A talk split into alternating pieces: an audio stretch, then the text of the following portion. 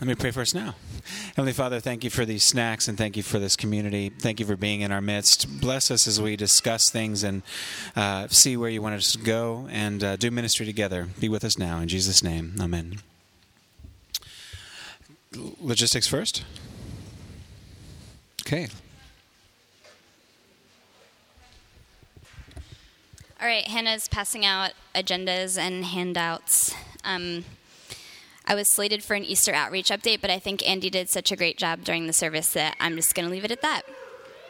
Um, I will say um, it was suggested that uh, or observed that the week of leading up to Easter, we're on a break from home meetings. And so, for some of you, it might be something that your home meetings would be interested in doing together to get together and go pack meals together that week. Um, so, something you might want to chat about together. We do have a much greater need for drivers than for meal packers, though. So, please um, talk about it together. And if there's anyone that has cars in your group, encourage them to participate in that.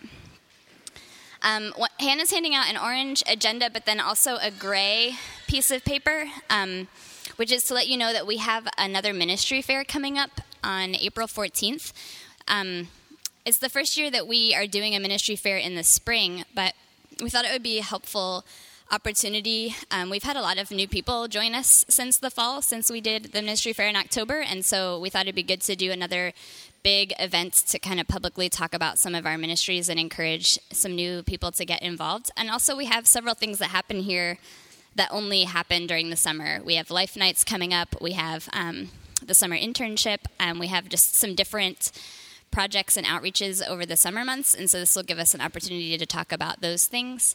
Um, so, just wanted to let you all know that's happening. If you're a ministry leader that this applies to and you are interested in having a table at the ministry fair, um, i sent out an email about that already and we'll be following up with all you guys about that.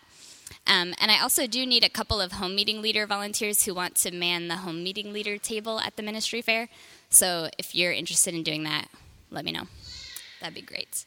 I'll just let you read the gray sheet later. That's it for me. Thanks.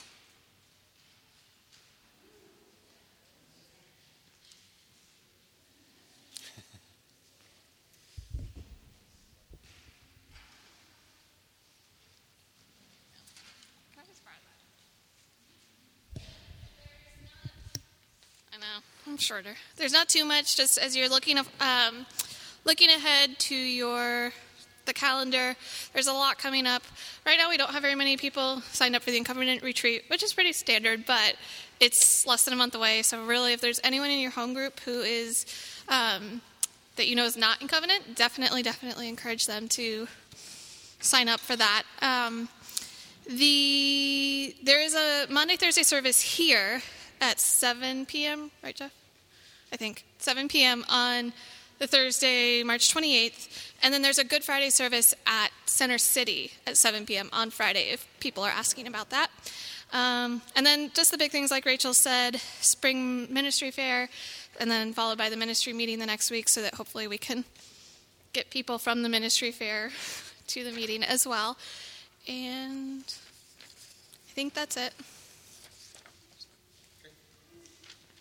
All right, gang, keeping it brief, let me uh, go over a couple of things and just by way of follow up. One thing I wanted to talk about when we talked about uh, with Julie Reamer, she had made the flow chart to help us understand if you or somebody in your group is the first person to intersect with somebody who's in need of care, what do you do? How do you think about it? Right? And so that there's a there's a flow chart that's available. Uh, home meeting leaders know in particular. There's a document where we're tracking the groups, and if you're a home meeting leader, the members of the groups under you.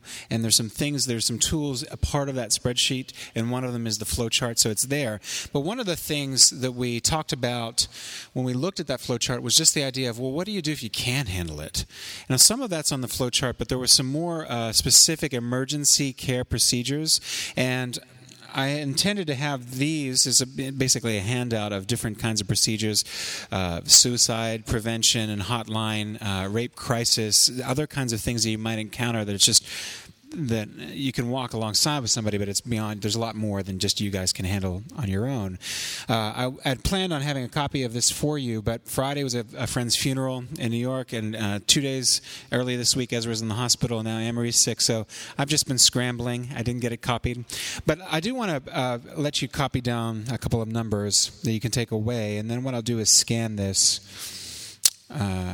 Or copy and paste or something and uh, get you guys copies that you'll have available to either have on hand yourselves or um, be able to hand out to your home meeting members and, and will get us up and running and have some resources in case stuff happens we'll do a little bit of prep work in, in advance ounce of prevention pound of cure that kind of thing okay uh, there, there's a difference on this sheet. There's a difference between active suicidality and, and passive.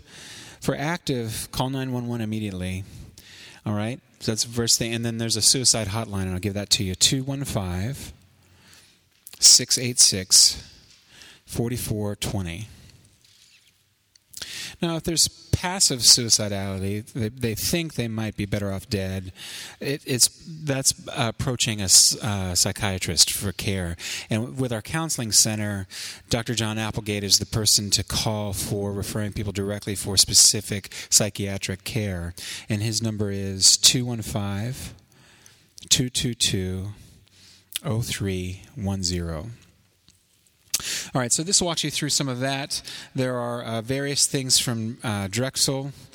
If you uh, what I'll do is uh, Drexel University has a, a, page on their edu site called Emergency, and uh, they have a lot of things that were basically taken here that were put together between with uh, Debbie Barbieri and Arlene Navarro took time a while back and put this together. So we're just making sure they're up to date. We've changed some of the numbers on them, and I'll get a fresh copy available to you soon. That's it by way of follow up there. There's there's a copy for you to be able to have and hand out to your home meeting leaders based on what we talked about last time. Uh, the next thing that I want to talk about is pastoral care is also being about being proactive with people who are coming in new. How do we care for people well? And sometimes it doesn't always look like responding to a crisis, but sometimes it looks like actively looking for ways to welcome people. And so, to that end, what I wanted to get on your radar now is that in the fall, when we begin the the fall year. Although we have a ministry year that begins in July, everybody kind of goes away for the summer. And so functionally, we still kind of go along with the semester basis where in the fall things start up. So, what I'd like to do in the fall is uh, begin tracking along with the home meetings and the sermon series, but have a special seven week uh, orientation to basic values that we hold as a church for people who are new. And what we're going to need some things for that. What we're going to need is for you and your home meetings to be looking around and anticipating right now who could possibly who could possibly go out for 7 weeks and help people who are new be in a group with other people who are new and discuss, like we discuss in our home meetings week to week, the kinds of questions and get them sort of centered around that. Now, I'm going to tell you why we're going to do that. Number one, seven weeks is a low impact kind of commitment. Most people feel like, okay, seven weeks, I can commit to that. So it's not only not as difficult for the folks in your small uh, groups in your home meetings to, to be thinking about well could i do that could i go and help people discuss and facilitate discussion around the text for seven weeks and we'll provide training for that it, it helps the commitment on our end for developing leaders who are already here but it helps the commitment on visitors ends because they if as they come in they think well okay, I could get seven weeks a try. And it becomes an easy way to connect visitors with visitors and allow our community to grow and allow ways in. Now, do we have to stay in those groups you know if i'm a if i'm an apprentice or if i'm in the home meeting do i have to stay in the group that i've gone out to lead? No the answer is no. If if you find at the end of seven weeks it's not working out for you then of course you come you pull you back into the, your existing home meeting and we'll find space for the people who were in your home meeting. That's not a problem. But i can tell you that statistically what happens over those seven weeks is that uh, this group begins to form. And about 80 to 95 percent of the time if you're if you're going out you'll probably end up saying, okay, this is going to work. I can do this. And you'll become the, a new home meeting. Now, this is important because right now our attrition rate is higher than our ability to develop leaders right? And so we're uh, the people who are here leading faithfully. You are burned out. or burning out, and we don't want to do that. And in my experience, and with the many years I've been involved with home meetings and small group ministry, this was the best way that I've ever seen to do multiplication not the traditional way of like f- you know figuring out how to split the group down the middle and go separate ways. That's a viable option and it may be a solution in some circumstances particularly when it gets just too way too big for the space. But this is a really healthy way and it's the only way that we can overcome the attrition rate. Um, so what i would like you to be doing i wanted to put it on your radar because i'm not sure that we are we're getting established in home meetings and how they run and how we're connected and how we're all doing the similar kind of things even though we're all distinct in our home meetings, but we don't have real standardized, hey, this is what a home meeting leader does, and this is how we train for it, and this is how we prepare for it, and here are our apprentices, and here's how we develop a co leader, and all of those things we have yet to bring our resources around and figure out. So I wanted to put on your radar now be looking for people that you could see showing potential. They don't have to have it all together right now, but showing potential, uh, doing what you do in your home meetings where they're leading discussion, they're facilitating discussion around a text, they're capable that way. And then be thinking about this thing in the fall where we're going to come and try to make room for other people and do pastoral care in a proactive way rather than just reactive way. So we'll start to be more full bodied in our pastoral care. I want to take just a couple minutes and open it up to question. I'm sure you have some. And uh, if there's anything I didn't get to answer in just the, the, brief presentation, we'll answer that. And then again, because it's such a nice day and, and there are several teams that are not here, what we'll do is go ahead and break. But if you need to meet or if you need to, you know, meet in your group or ask me anything, I'll, I'll be around we can can do that. Questions? Julie Reamer.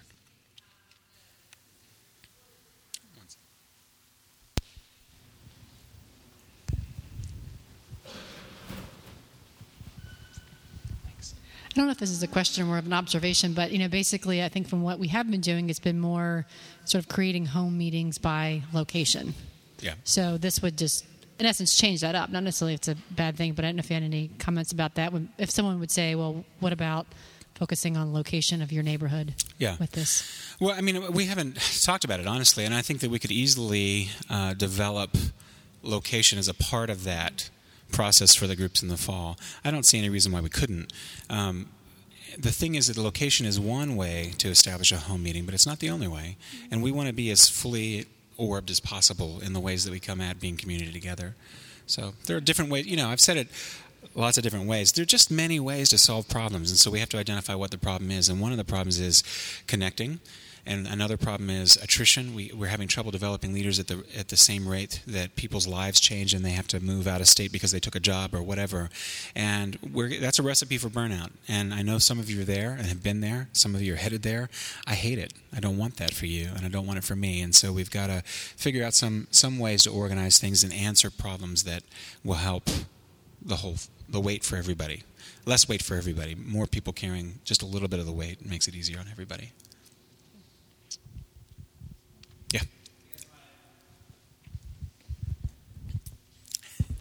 Guess my question would just be: Is there an initial goal for how many new groups? I mean, obviously that depends on how many um, new attenders we have in the fall. Um, but is there an initial goal? Are we looking like every home group sends off, you know, or has somebody, you know, come up in that calling and go for it, or um, is it just dependent on the numbers in the fall? No, I think uh, what I think would be in good shape if we could get every group thinking that way. Now, I, I, say that by way of caveat. I would say that not every group is in a position to do that.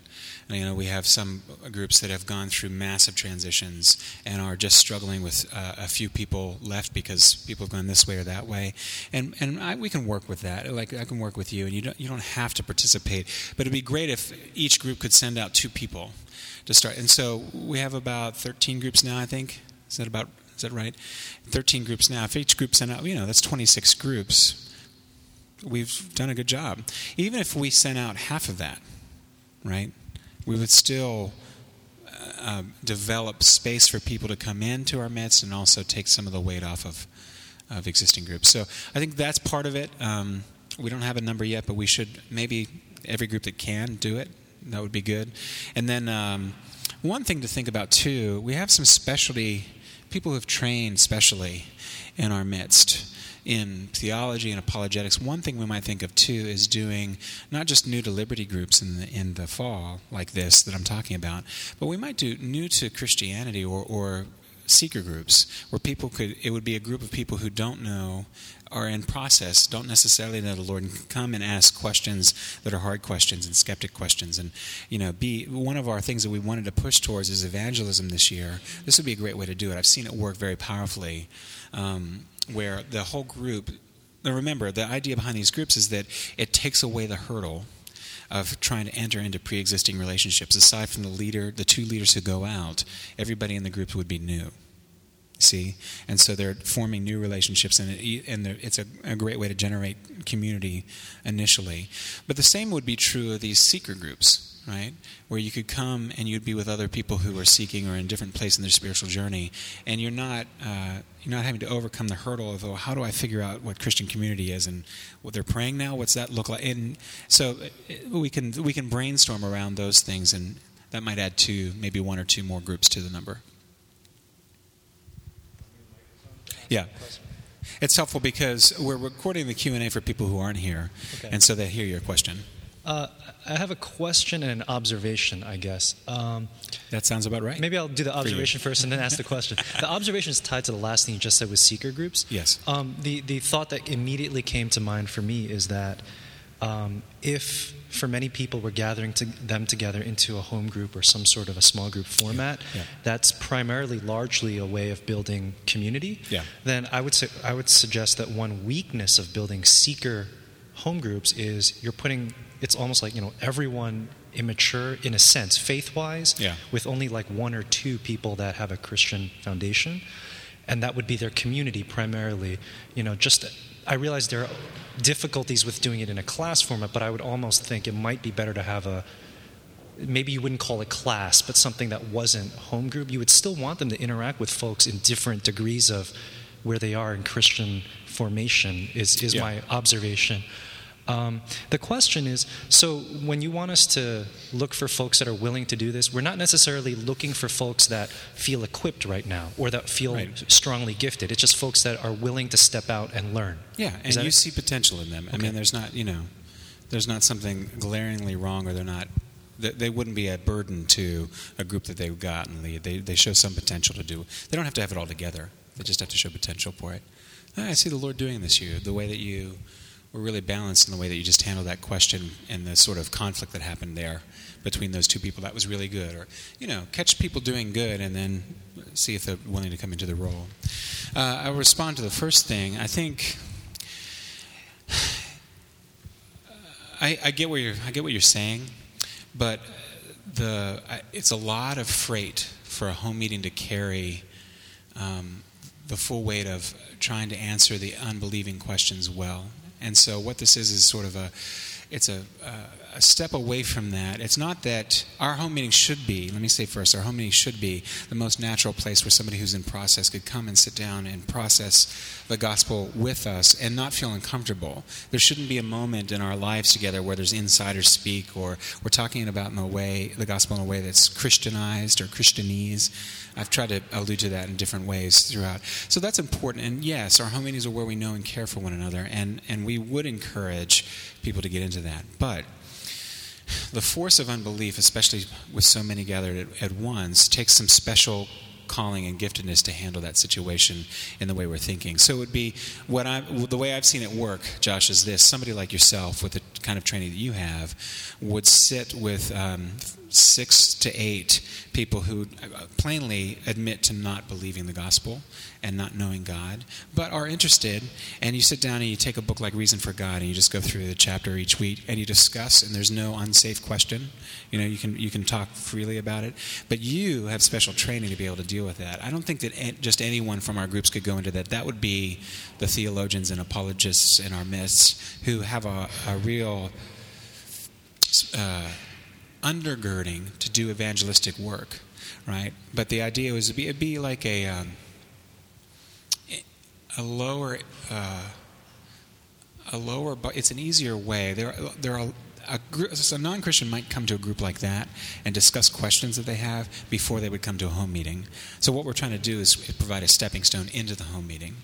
But that's a that's a, also another safe way to do it, and around an evangelistic theme, which we wanted to be about. That, that makes a lot of sense to me. I, I just want to make one observation Yeah. in response. Um, Observation and question, because Yeah. that's how you roll, and we need that from you. No, I think that's fantastic, and that you know, I I don't have anything against anything you said. I think that makes a lot of sense to me. I just want to make the observation that for those of us who are Christian, Yeah. or who have been Christian for a while, um, often, if you're in an open enough group, I've found that folks who are coming, asking those initial questions, make all the Christians reevaluate what we think, which is very helpful. I've been in Yeah. multiple groups where it's like, you know, where the, someone will be like, I'm sorry I'm asking stupid questions. And other people will be like, no, no, those are great. We haven't thought about those questions, or we assumed we knew the answers to those questions for a Yeah. long time. Yeah. So I just want to say on the other end, it's helpful for people who are kind of like, we know the answers, to have folks like that too. But I, I completely understand your reasoning for, yeah. Yeah, and let me be clear. I mean, I, I am not at this point discouraging in any way if somebody's in process and not believing the gospel from coming into a home meeting.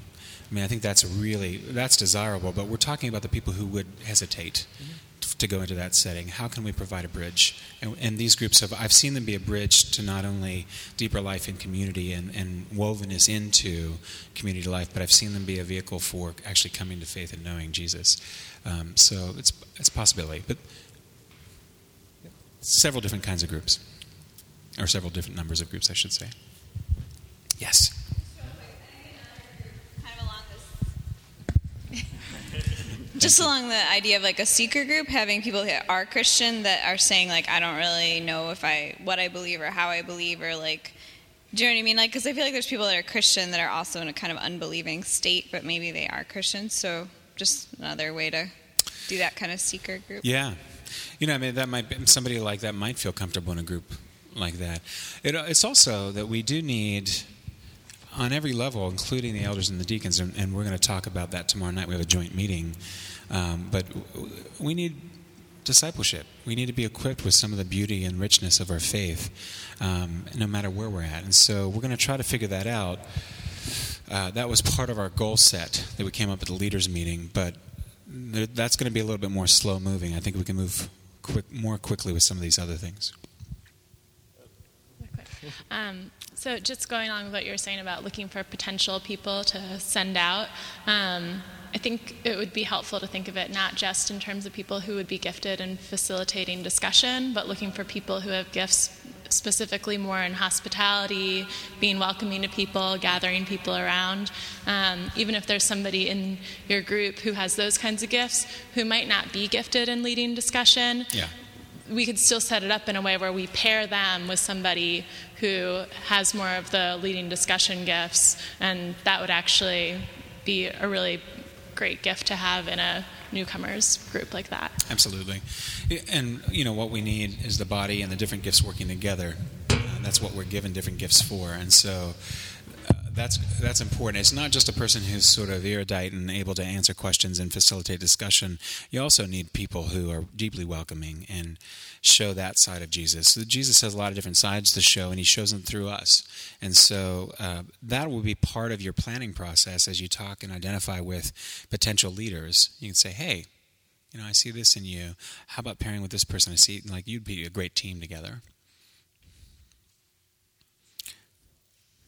Question and observation? No, just like a, a potential, uh, another potential way of doing it. I was just thinking, you know, if we're thinking of all the potential obstacles to people wanting to step up to lead, right? What if one way we did this, not saying everyone has to do this, was to encourage existing leaders to be the ones to step out and people within the group to step up to lead? Because Yeah. stepping up to lead is already challenging enough. But if you stay within the context of the group you're fami- you're comfortable with, it's mm-hmm. not as challenging as well. Is there someone who wants to step up to go lead a totally different group? So shouldn't the burden, to some degree, be on those who are currently leaders to be thinking? Well, we have some sense of understanding of what we're doing to step out into a new context and have other people in our group to step up to lead the existing group, just Yeah. as one other thought. Yeah, that's awesome. And it's a, it's a way. Roxborough, you, can you can I put you on the spot and ask you to speak to how you're handling just that? Sure, you can put me on the spot. Um, Yeah, I mean that's a great question. And, and Everybody know Mark? Hello, Mark. What's up? Everybody, you know everybody, yes. Yes, I'm Mark from Roxborough. Wife Caitlin, and Marilyn helps lead as well. Yay. Um, and John Easley, he's not here today. Um, but yeah, so we're kind of having that conversation with Scott and some other people just about what to do, and um, we're kind of at a critical mass size of over 15 to 20 some nights. So trying to figure out what's next. Um, and we've developed different options or plans. I, I don't know what you want me to go into, but um, we've talked Just about spell out, potential. yeah. yeah. Spell out what the issues are and how you're trying to solve them. Yeah. So um, one of the ways is we were kind of talking to um, Scott just about this fall about sending off some of the apprentices that we let up or other leaders to help start. Um, um, and in the meantime, kind of doing it's kind of different, but we're we have a we meet at Marilyn's place, which is just a typical row home, but kind of split up into two groups there and kind of prepare for the fall and say, okay, we still want to be this one large community at this point, but in the fall potentially developing into two groups, um, and then also sending off leaders, hopefully, to start these new um, pods. I guess you would call them. There's seven to eight people for seven weeks. So Yeah, and they and basically what we did together is look at the process. Okay, what's it going to take to do that, and then um, Leong is helping us with uh, an assignment of trying to clarify roles and, and responsibilities. And so one of the things that they came up with was who's responsible for each part of that transition. The group spinning at a bi, bi level, leaders going out. Who's responsible? Who's accountable? Who needs input and who needs to know? Um, and started to think about roles and responsibilities with that kind of clarity. Uh, and you, that was I, I didn't comment on your email, but I did share it with a, a couple of people in, who are working behind the scenes with the assignment, and everybody was encouraged by the way you guys looked through that and thought of through that in detail. So yeah, I mean we can work together to make that happen, but and it's there are different ways to do it, for sure. Thanks, Josh, for the drawing that to our attention. Anything else?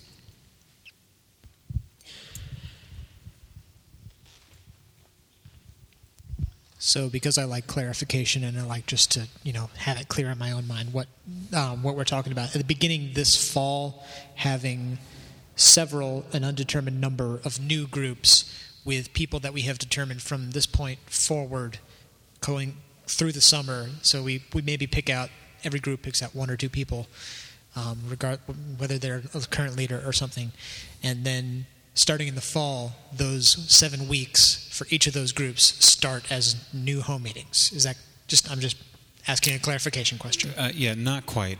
Okay. The the idea to make it to make it a safe thing to do for us because you know often with multiplications they're done very poorly. You'll notice in Mark's group one of the things they're doing is that they're talking about multiplication for the fall as a way to solve their number problem, but they're not going to do it until the fall. So they're taking time to prepare together and pray together and get ready to send one another out to make more room for others. So it's not just uh, it's not quick, which is the way often things can happen. We want to do it with some care. So the groups in the fall will be seven week groups, and that's our promise. It doesn't have to be more than seven weeks. The idea is if you decide at the whoever goes out to lead those groups in the fall decides at the end of the seven weeks, hey, you know, we really like this together, and this is a great group, and there's a lot of chemistry, and we're we're knowing Jesus more deeply. We'd like to stay as a group. Great, we'll provide you resources to do that. If at the end of the seven weeks you're like, wow, that was a good experience, I felt stretched, but I don't feel like I'm ready to continue on leading this group, that's cool too. We'll find places for everybody in the existing home meeting structure. The job right now, a lot like Mark and his group is doing with identifying initial groups of people to begin praying towards the fall, is what we're asking you to do in identifying your leaders, potential leaders. Just look around and see who shows potential to possibly go and bring it up with them. And the reason we're doing this now is because it's before the fall. And we're not we're trying not to let it just drop on us. And i don't think because we don't have a shared way to do home meeting training together yet as far as everybody's on the same page and this is how leaders operate and what we do uh, there's a lot that we have yet to do with supporting the home meetings. Um, we're trying to get this in front of you as soon as possible so that you can begin to adjust to the idea think about it look at people pray about people involve them in the process and aim towards the fall well with some time to spare. Make sense? Okay. Other questions?